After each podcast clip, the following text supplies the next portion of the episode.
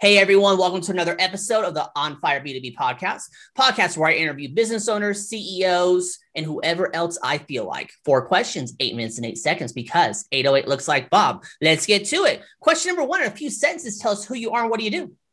My name is Mary Jane Connor. I am a partner and the creative director at Busy Busy. We are a creative agency, and our signature services are the one day website and one day branding designed specifically for founders of fast growing companies who want to accelerate their brands. Boom, love it, Mary Jane. Question number two What advice do you want to share? Go. Um, what advice do I want to share to other companies working in the B2B industry? So, um, as a brand identity uh, nerd, I think it's really important to remember that in B2B, you're still talking to people. At the end of the day, you're still selling something to a person, and your messages need to resonate with their pain points. They need to, your um, products need to solve a problem or make life better for that person who works in or owns that business. So, um, you can get, I'm going to give some tips here, get to these resonating messages with some simple market research. We started this by going, so we st- I started this by going to um, conferences, like not the first time ever, but this is what I'm doing now. Started right. by going to conferences for our target target audience. Our target audience is like B2C manufacturers. So I started listening to pitches from these founders about their products. I took notes. Um, I looked at their websites while they were giving pitches. I took notes on all that stuff. Thought about some ways that, like, heard about what they were saying and thought about ways I could help them, right? Um, this is another B2C example, but I know a founder who um, makes backpacks and sold over a million dollars of backpacks online. Um, and he just like asked his kids, like, what patterns do you like? What pockets do you need? You know, talk to teachers about what they need. Doesn't have to be this like huge, you know, uh, anonymous survey. It's great to have that qualitative information, but if you're not there, you can get research, you know, pretty simply.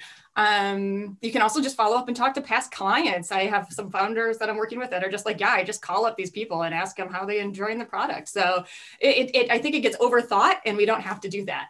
Um, yeah. So also one thing that I like to add to that is asking people, even if you don't know them, is, hey, can you help me out here? Absolutely. And say basically there and, and to make it clear, this isn't a pitch. And make sure you're very clear you do not pitch them, period.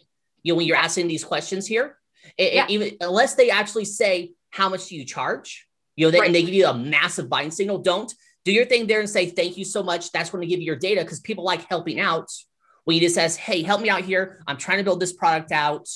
Would love your opinion on a couple of things. What is the most annoying thing about this? Yeah, definitely. Another thing that I find too is that if you like just, I mean, it's like yeah even helping out or providing something that helps somebody and then just saying hey do you want to make a meeting and talk more about what you're doing? You know like i've been reaching out to founders with like cold linkedin messages just saying hey i saw your pitch at this symposium.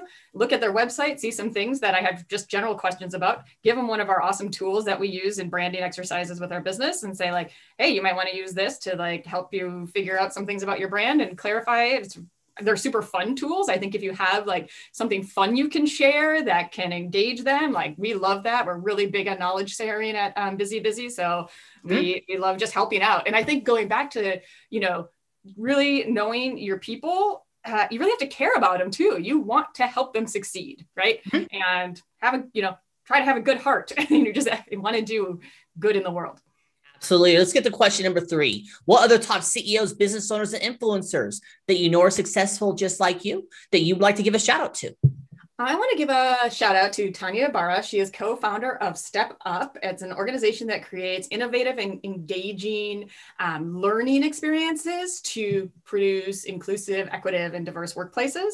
And she is also a um, financial guru, makes things super clear. If you're not a financial whiz, she just helps you clarify all that in your business. It's, she's fantastic. Perfect. Look her up here. Number four, the final fun question. Mary Jane, tell me about your first sale. All right. So my first sale, okay, it's not my first sale, but it's my most memorable sale. Right. And I was working selling ads for an alt weekly in my town. And there was a new brewery in town that I had on my like list.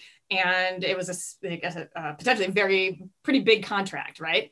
And I'd been working with the marketing manager and not really getting anywhere um, with the sale. And then my boss came in one day with a business card of the owner, and he said, "Hey, so and so wants to talk uh, about advertising." And I was like, "Well, I'm already talking to his marketing manager, or what do I do?" And I was like, "I'm just going to call up." And I picked up the phone and I called, and I ended up, you know having a great conversation with him. And he uh, but the marketing manager called me back the next day.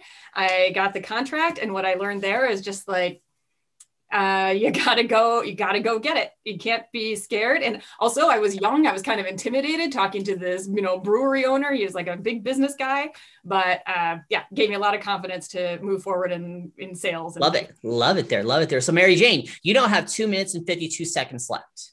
So we can do some promo time you can ask me a question. You can talk about the painting behind you, whatever. Or since the best know when to be concise and when to end, we end early. Go.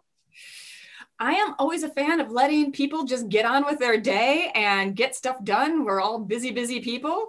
I'm throwing our name out there again, busy, busy. Okay, I will take a little shameless promotion here. I'll allow um, it. And uh, oh, and you know what? I'm going to take one more minute just to talk about our one day services.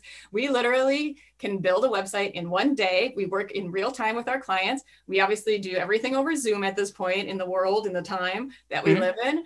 Um, it's a lot of fun. One day branding, we also do, and we have some another slew of services one day SEO, one day digital, one day social.